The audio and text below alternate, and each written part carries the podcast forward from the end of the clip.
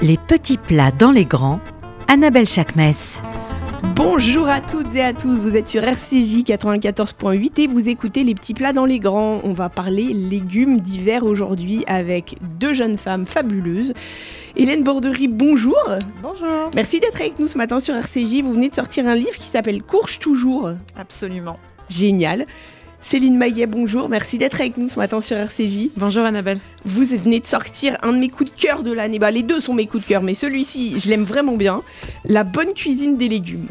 Merci. Mesdames, alors déjà, les courges. Moi, j'ai, j'ai toujours eu un petit souci avec les courges, mais c'est un goût tout à fait personnel. Vous avez réussi, Hélène, avec ce livre, à me faire kiffer. C'est gentil. Mais parce que en fait, euh, des courges, euh, on va se tutoyer aussi en fait, parce que dans la vraie vie, on se tutoie. hein. C'est chelou de, c'est bizarre. Donc du coup, euh, t'en mets partout. C'est pas, c'est sucré, salé. euh, Enfin, on n'est pas sur. euh, Euh, froid, chaud, sucré, salé, euh, partout. Après, euh, fallait faire un sommaire aussi, donc je me suis bien creusé la tête. Mais comment tu mets du sucré avec des courges bah, déjà, la courge, c'est sucré, donc euh, c'est assez simple finalement. Euh, c'est un, peu comme la carotte, dans le carotte cake par exemple. Parce que là, t'as fait des muffins chocolat courgette. Ouais, alors euh, en fait, les courges, comme les courges et les courgettes, comme c'est plein d'eau, ça peut apporter du moelleux dans les gâteaux. Donc, euh, et ça remplace le gras, donc c'est super bien.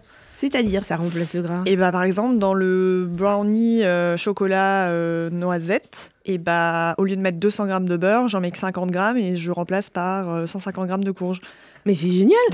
Et franchement, on voit pas vraiment la différence. Enfin, j'ai jamais fait les deux à côté, mais en termes de goût et de texture, c'est vraiment hyper agréable et ça reste hyper gourmand. C'est pas du tout, on n'est pas sur un gâteau régime. D'accord. Donc en fait, on a vraiment la rondeur du gras. Ah oui. Le moelleux, c'est fondant. euh, et puis, euh, bah, la courge, c'est sucré. Donc, du coup, il n'y a, pas, euh, y a pas de ce côté euh, un peu gâteau sec ou euh, pas rigolo, quoi. Ouais, non mais c'est génial. Céline, ton livre euh, La bonne cuisine des légumes, que, qui vient de sortir aussi, je, je l'ai euh, adoré parce que on a vraiment la saisonnalité. C'est-à-dire que nous, on va parler de légumes d'hiver aujourd'hui, mais sur chaque euh, euh, saison, tu, tu, tout est hyper bien fait, hyper bien réfléchi. Merci. Et, euh, et vraiment, je, je, oui, tout, tout est noté, précisé. euh, Mois par mois. c'est c'est, euh, un travail de... C'est beaucoup d'heures passées avec des maraîchers au téléphone. Ouais. Des maraîchers du sud, des maraîchers du nord. Parce que forcément, la, la saison est un peu différente euh, au-dessus et en dessous de Lyon. Euh, il fallait uniformiser pour pas perdre les gens. Parce qu'il y a eu longtemps, en fait, dans les livres de cuisine, souvent on a tendance à mettre par saison, printemps, été. En réalité, je pense qu'on peut aussi le faire mois par mois. Puisqu'il y en a qui sont à cheval, il y en a qui reviennent aussi. Euh, et c'était pour montrer euh, voilà, que, ce soit, que ce soit en- encore plus précis. Là, avec- sur le coup, je suis sur le céleri rave. On peut dire que le céleri rave, de août à décembre, on est un peu dans l'hiver quand même. Dans on, est, l'automne. on, est dans, on est dans l'automne-hiver. Ok.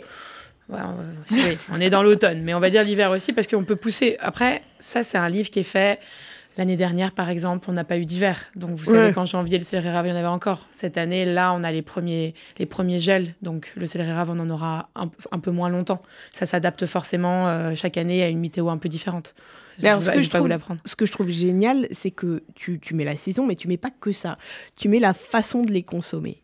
C'est-à-dire que ça peut se consommer cru, ça peut se consommer à la vapeur. Tu mets les temps de cuisson, vapeur 15 minutes, bouilli 30 minutes, rôti 1 heure et poêlé 20 minutes. Et tu fais ça pour tous les légumes qui sont dans ce livre. En fait, euh, euh, moi, je suis journaliste à la base et je ne me voyais pas faire un livre de recettes uniquement de recettes. Ce que- je trouve intéressant, c'est vraiment que les personnes puissent se défaire des recettes et eux-mêmes créer. D'où l'idée de mettre justement ces cuissons. Comme ça, ils peuvent créer, ils connaissent le, temps de cuisson, les, les différentes méthodes. Mais aussi en dessous, tu as aussi les associations qui fonctionnent.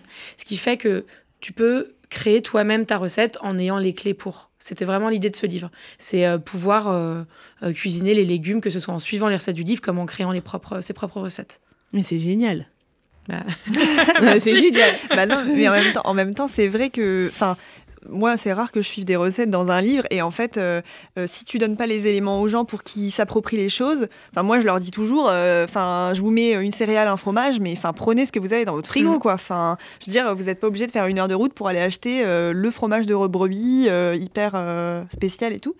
Euh, et après, bah, les temps de cuisson, ça c'est sûr que, euh, Enfin, c'est indispensable, quoi. Si jamais tu as envie de créer un petit peu. euh, Mais c'est vrai que c'est important euh, de proposer des, des alternatives parce que souvent, nous, on va peut-être pas, parce qu'on a l'habitude de cuisiner, suivre une recette à la Ouais. lettre, mais en revanche, beaucoup vont les suivre à la lettre. Ouais. Donc c'est quand même bien de dire, bah, vous n'avez pas ça, vous n'avez pas cette épice, vous n'avez pas cette herbe aromatique, vous n'avez pas ce fromage, Mhm. prenez ceci, prenez cela. Ouais. En fait, pour un peu décomplexer euh, la recette, elle est pas, on n'est pas obligé de la suivre à la lettre pour qu'elle soit bonne. Mais pour ça, il faut proposer des alternatives comme tu fais dans ton livre, euh, Hélène aussi. Ouais. Là, là tu, dans, dans ton livre Courge toujours, il y a une recette, par exemple, de potimarron farci au risotto de champignons. Mhm. C'est la recette anti-gaspi par excellence.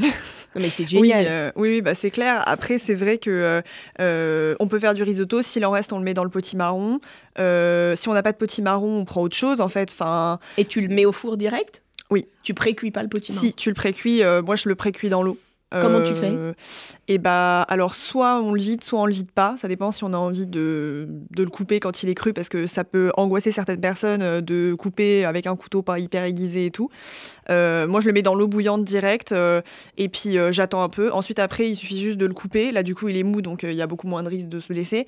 T'enlèves les graines, et puis après, tu mets ton risotto dedans, tu mets dans un plat au four, et puis bah, tu fais un peu gratiner, quoi, pour que le risotto il soit fondant et que la courge elle soit un peu plus sèche parce que dans l'eau elle va forcément être un petit peu bouillie quoi donc Mais ça, ça peut être pareil, par exemple, si tu as fait des coquillettes, des coquillettes avec du fromage, tu peux les mettre dedans. Si tu as fait euh, Mm. de la polenta, tu peux la mettre Ah oui. dedans. euh, tu peux mettre plein de trucs en fait. mais moi je fais que de la cuisine d'assemblage donc en fait euh, la plus enfin au début quand j'ai écrit toutes les recettes c'était parce que j'avais des choses dans le frigo donc après quand il a fallu les refaire pour faire les photos je me suis dit ah oui bon bah là j'ai plus jambon ah oui j'ai plus fromage oui mais en fait on s'en fiche enfin c'est pas très grave Euh, après comme tu disais ça nous paraît logique parce que nous on a l'habitude de cuisiner mais c'est vrai que faut dire aux gens mais c'est pas grave prenez autre chose si vous avez un reste de poulet rôti bah utilisez votre reste de poulet rôti au lieu de racheter une cuisse de poulet Euh, il faut savoir composer un peu avec euh, ce qu'on a euh, tout en restant dans les clous de la recette si on veut pas trop s'en éloigner mais mais il faut prendre un petit peu des risques On parlait il y a cinq minutes de céleri rave. Là, il y a une recette de céleri rave en croûte de sel qui peut paraître anodine. Parce que c'est quoi la cuisson en croûte de sel? C'est à l'étuvée en fait. Alors là, c'est une cuisson à euh, l'étouffer Oui, même. pardon. Euh, en fait, euh, la croûte de sel, elle peut être faite de plusieurs manières, soit euh, mélanger farine, eau, sel. Là, en l'occurrence, c'est une croûte de sel pure que j'ai mis dans le, donc c'est que du gros sel. Et euh, vous pouvez le faire sur tous les légumes racines. La betterave. euh, Comment tu fais? tu, tu viens couvrir ton légume racine dans un plat adapté, dans un, en général un petit plat qui vient épouser sa forme. Tu le couvres de gros sel. Et ensuite, en fait, ce qui va se passer, c'est que le, il va pas, le, le, le légume va pas, va pas perdre son eau. Et ça va être, euh, ça va être pris par le sel, absorbé, renvoyé. Et du coup, ça fait une cuisson à l'étouffée qui va réveiller un peu le côté terreux des légumes racines. Et, euh, et ça marche, ça, vraiment, moi, sur la betterave, je trouve ça dingue, mais aussi sur le céleri rave. Je suis pas une enfin, j'aime bien le céleri rave, notamment cru.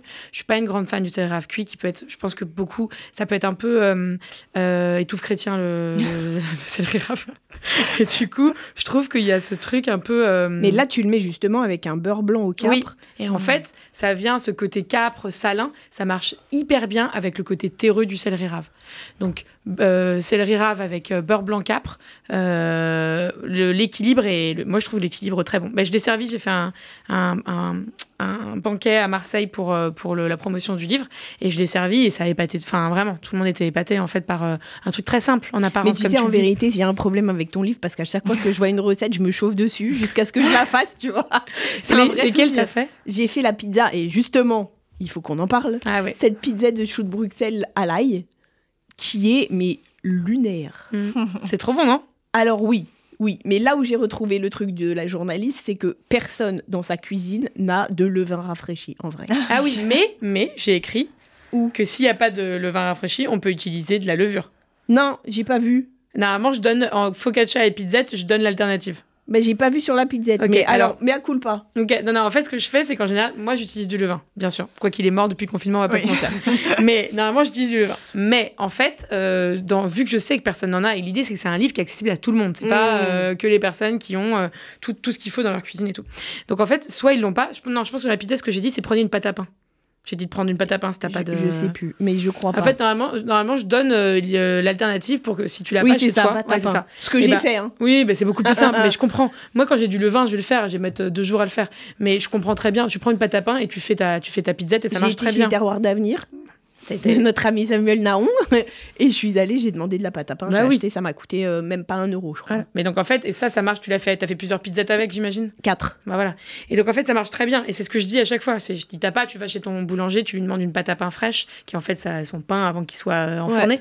Et euh, ça marche très bien. Ce que je donne, c'est des alternatives. Moi, je cuisine au levain, donc forcément, je me voyais pas dire, euh, prenez de la pâte à pain à la levure. Bien sûr. Ça n'a pas de sens. Par contre, je comprends que des personnes n'aient pas envie de faire tout le process et qu'ils prennent, qu'ils prennent une, une pâte à pain. Et c'est indiqué dans le, dans le livre.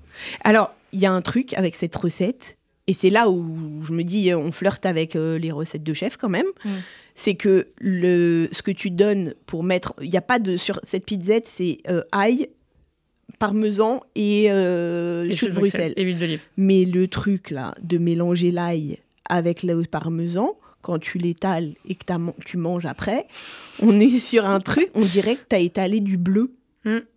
Ça donne un côté. euh, bah, c'est la rencontre des deux. Après, moi, je trouve que. euh, alors, c'est étonnant. Je ne pensais pas.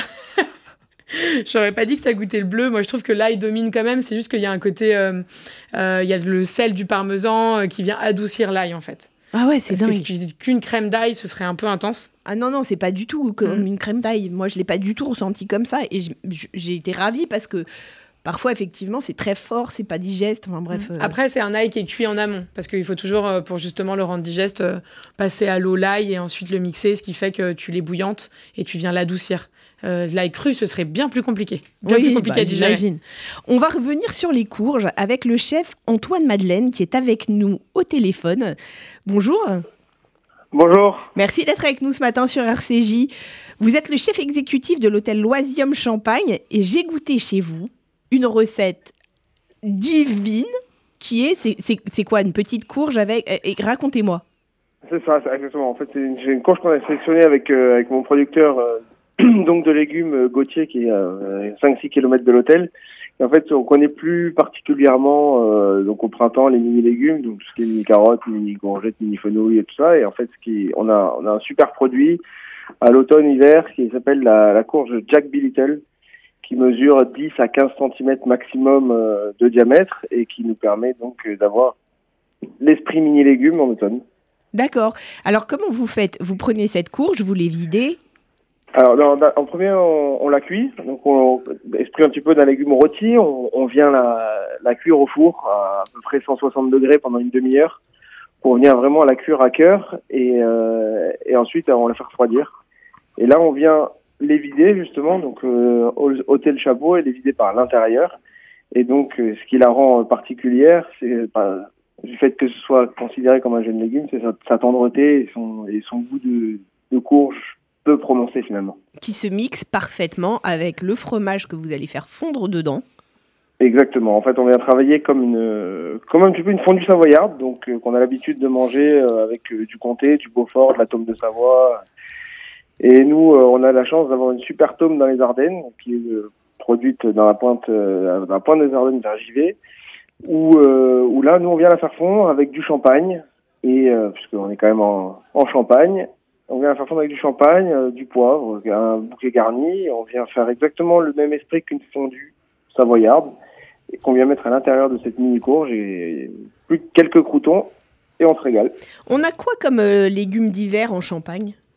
Il y a quoi à côté Ah, de chez vous Bon, il y a un petit peu tout. C'est vraiment une région qui, qui favorise justement le légume, euh, le légume d'hiver, puisque bah, c'est des légumes qui, qui sont, euh, pour la majorité, qui poussent euh, soit comme des choux qui sont à la surface, qui sont très résistants, qu'on peut même garder très longtemps euh, chez nous, ou des légumes qui poussent sous terre, plus comme euh, les topinambours, comme les betteraves, ce, ce genre de choses.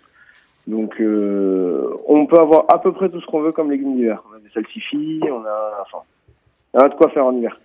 Ok, génial. Et ben merci beaucoup, chef, d'avoir été avec nous ce matin sur RCJ. Ben, merci beaucoup. À bientôt. À bientôt. Les filles, euh, quand on parle de courge, au début du livre, enfin Hélène en l'occurrence, au début du livre, tu as une encyclopédie, une encyclopédie de la courge. Bah, un peu comme euh, un peu comme Céline, moi je me voyais pas faire un livre euh, sans déjà parler de la courge en fait. Enfin, parce que c'était important que bah, déjà les gens comprennent euh, que- qui est qui. Donc, parce que bon, même après le livre, ma sœur, des fois, elle me dit C'est quoi ça déjà? Je lui dis T'as pas lu le livre Voilà. Mais, mais après, je trouvais que c'était vraiment intéressant, déjà, bah, un, pour les reconnaître, pour savoir que c'est des familles, et puis après, bah, pour voir un peu les différences de texture, couleur, etc.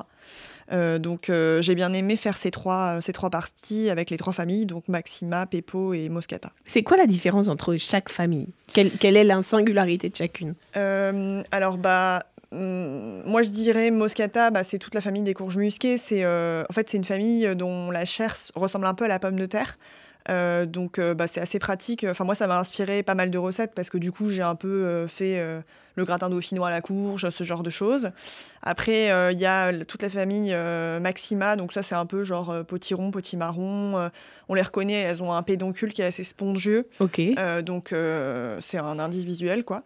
Et après, il y a la famille Peppo. Donc, ça, c'est tous les petits modèles. Bah, du coup, le, le chef parlait du Jack B. Little. Ça, c'est. Moi, j'adore les petites courges comme ça. Enfin, le Jack, c'est, elle est orange. Après, le Baby Boo, elle est blanche. Et puis, il y a la pomme d'or qui est ronde et orange aussi.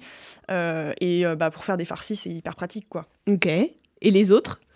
Par Euh, exemple, une moi que j'adore, c'est la spaghetti. Elle est où elle? Elle, c'est une Peppo, elle. Euh, Ok. donc, euh, la, la spaghetti, bah, c'est la même famille que les courgettes, que la citrouille d'Halloween, par exemple, qui n'est pas un potiron, du coup.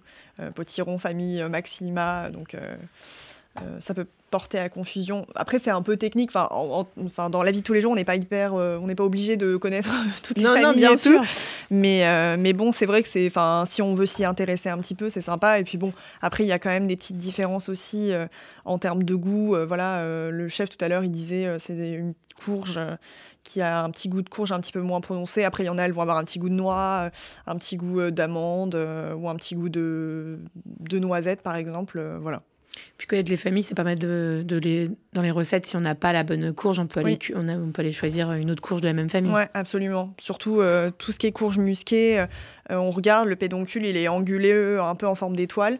Euh, si on n'a pas de courge sucrine, par exemple, on prend de la butternut. Enfin, moi, je dis toujours que toutes les recettes peuvent être faites avec euh, un peu bah, les trois basiques, quoi, genre potimarron, potiron et euh, butternut.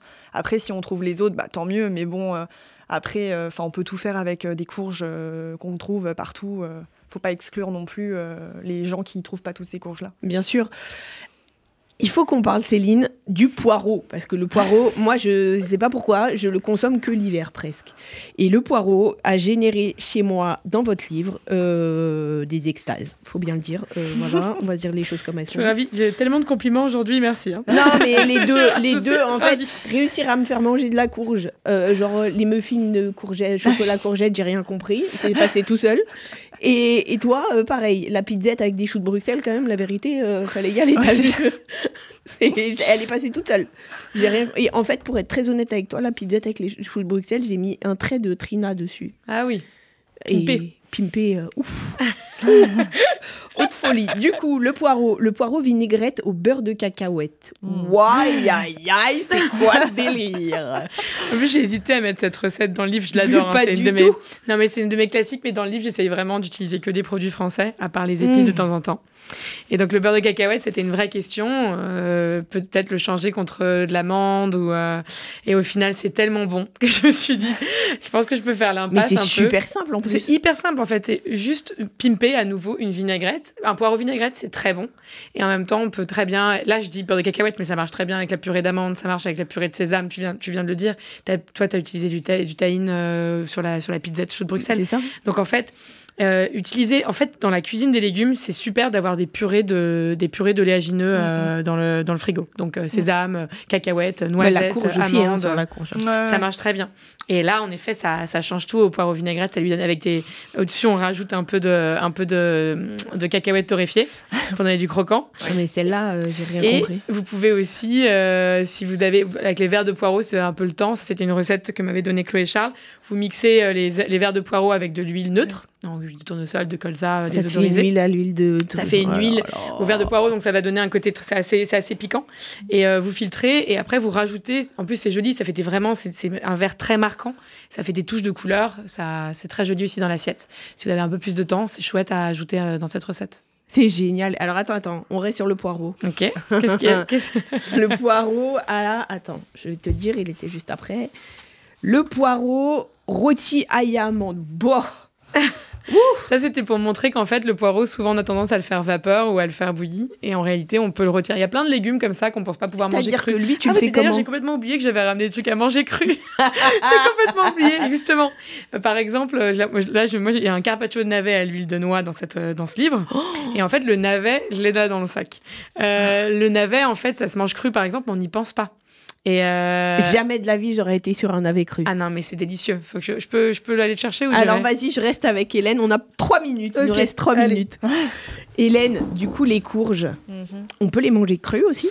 Euh, oui, alors moi je fais une salade de butternut euh, à l'orange et au raisin sec. Mais comment tu fais? Euh, et bah je le râpe en fait, tout simplement. Je fais un peu comme si c'était des carottes râpées. Parce que l'avantage des courges euh, moscata, donc musquées, c'est qu'en fait elles sont assez euh, fermes, donc du coup on peut les râper et ça fait une salade.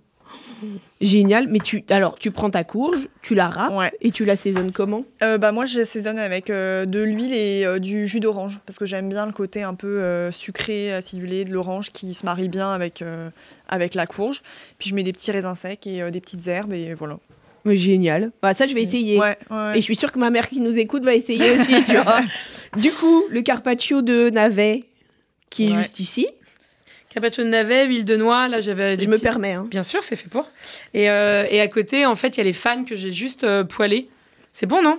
En fait, le navet, euh, après, ça dépend de la saison. hein. Quand vous êtes au cœur de l'hiver, que le navet a commencé à un peu ramollir, euh, le navet de conservation. Là, C'est pas piquant du tout. Non, c'est pas piquant. Là, vous l'aurez plus piquant. Mais là, on est encore à un moment où, euh, où la météo a été douce. Et là, vous avez un navet qui est, qui est sucré. Ça, ça se marie hyper bien avec l'huile de noix. Et à côté, vous avez les fans. Parce que l'idée, c'est que ça, c'est des navets qui ont encore leurs fans. Euh, donc, euh, normalement, c'est plus souvent à l'automne et au printemps. Et euh, qui sont juste poêlés et euh, déglacés. Donc, à la fin, je finis à la sauce soja. Bon, c'est délicieux. Voilà. L'idée, c'est d'utiliser tout le légume et de pas utiliser uniquement le navet. Si vous avez les fans, mais c'est pareil pour tous les fans, hein, que ce soit les fans de betterave que vous pouvez réutiliser, les pousses, les pousses de fenouil, pareil, les pousses de fenouil. En fait, tout se réutilise. Peut-être un peu moins sur les carottes, parce que euh, en termes de Tu- texture, c'est compliqué. Les carottes, tu peux les faire à- en, en- en soupe, les fans de carottes. Ouais. En oui, pesto. tu peux, mais je C'est trouve que très c'est amer. hein. Voilà, je trouve que c'est. ouais, on peut, mais il y a des choses qui sont plus évidentes, comme les fans de navet, les fans de betterave, fans de betterave en salade. C'est Oui, super, oui, par oui. exemple. Donc, euh, mais- je te dis oui, oui, j'ai jamais essayé. Ah ouais, les fans de betterave en salade, c'est super bon. Ça accompagne très bien des. Mais ça, c'est hyper bon. hein. Mm, mm. C'est un peu comme le chourave en fait. Mm. Moi je fais souvent ça en apéro, euh, le chourave avec un peu de sel juste, euh, et les gens ils sont toujours là genre c'est super, mais en fait j'ai juste coupé et mis du sel Mm. dessus quoi. Non, c'est vrai. Mais c'est euh, un peu, bon. c'est à queue. Le chourave, Ouais. euh, le navet, c'est à queue. Donc tu sais que tu vas pouvoir en hiver justement le proposer comme ça. Mm, mm, mm. Mais ça veut dire que ça, par exemple, le carpaccio de navet, t'as mis. euh, euh, L'assaisonnement, c'est quoi? C'est que Huile l'huile de noix. C'est tout? T'as jamais mis de. non, huile de de- noix, sel. En fait, c'est ce que je dis dans le livre aussi à chaque fois, c'est parfois il suffit d'un assaisonnement très simple. Mm. Vous avez une bonne huile, l'idée c'est de mélanger les huiles et d'avoir plusieurs, plusieurs sortes d'huile, notamment pour avoir plusieurs apports. Mais, euh, mais c'est tout simple, vous n'avez pas besoin de chercher midi à 14h. Il y a une recette dans le livre qui est hyper simple, mais j'ai eu beau essayer de la, la pimper dans tous les sens, j'ai pas réussi. C'est euh, c'est, euh, euh, euh, comté, vieux comté et radis noir. C'est juste du radis noir, mandoline, comté que, à l'économe, et vous servez ça pour l'apéritif. Et en fait, le 2, le piquant du radis noir, plus le côté euh, cristaux de sel du comté, ça marche hyper bien. Et pourtant, j'ai fait, j'ai fondu le comté, j'ai fait plein de trucs, ça ne marchait pas. Parfois, il faut juste faire simple en fait sur les légumes. Mais- Et là, le carpaccio de navet, c'est le cas par exemple. Non, mais le carpaccio de navet, euh, t'as goûté? C'est une découverte parce que c'est vrai que le navet, euh, J'aurais Bon. jamais quand on le voit chez le producteur, on se dit ouais bof quoi. Mais les- alors, tu vois, pareil que, la- que ce que tu disais sur la salade de courge. hein. Mm. La salade de courge, c'est pareil. Jamais de la vie j'aurais été. Et je suis persuadée que c'est délicieux. Ouais, ouais, ouais. Et après, tu peux faire des pickles aussi. Moi, j'adore. euh, J'en ai toujours 50 000 bocals euh, dans le frigo. Bah, L'émission d'avant, de, de la semaine ouais dernière, c'était pickles. Ah bah, du voilà. coup, tu fais quoi? Euh, je fais pickles de courges et de courgettes pour le coup. Enfin, en été, je fais avec les courgettes. Comme je disais à Céline, je mets un peu de curry dedans. Euh, et sinon, pour la courge, euh, enfin, non, je les Mais tu fais comment après t'as ton pickle? Alors, euh, bah, je mélange euh, eau, sucre, vinaigre, sel. Et puis, euh, je mets les courges dedans. Je laisse au frigo euh, pendant euh, quelques semaines. Et puis après, bah, je les grignote avec, euh, dans des salades composées ou avec une fondue ou une raclette. Ça change des cornichons, en fait. Bah, génial. Et bah Mm. écoutez, mesdames, merci infiniment d'avoir partagé vos Merci légumes avec nous ce matin sur RCJ. Merci à très beaucoup. bientôt. À très bientôt. Je vous souhaite une bonne semaine et à très très très bientôt.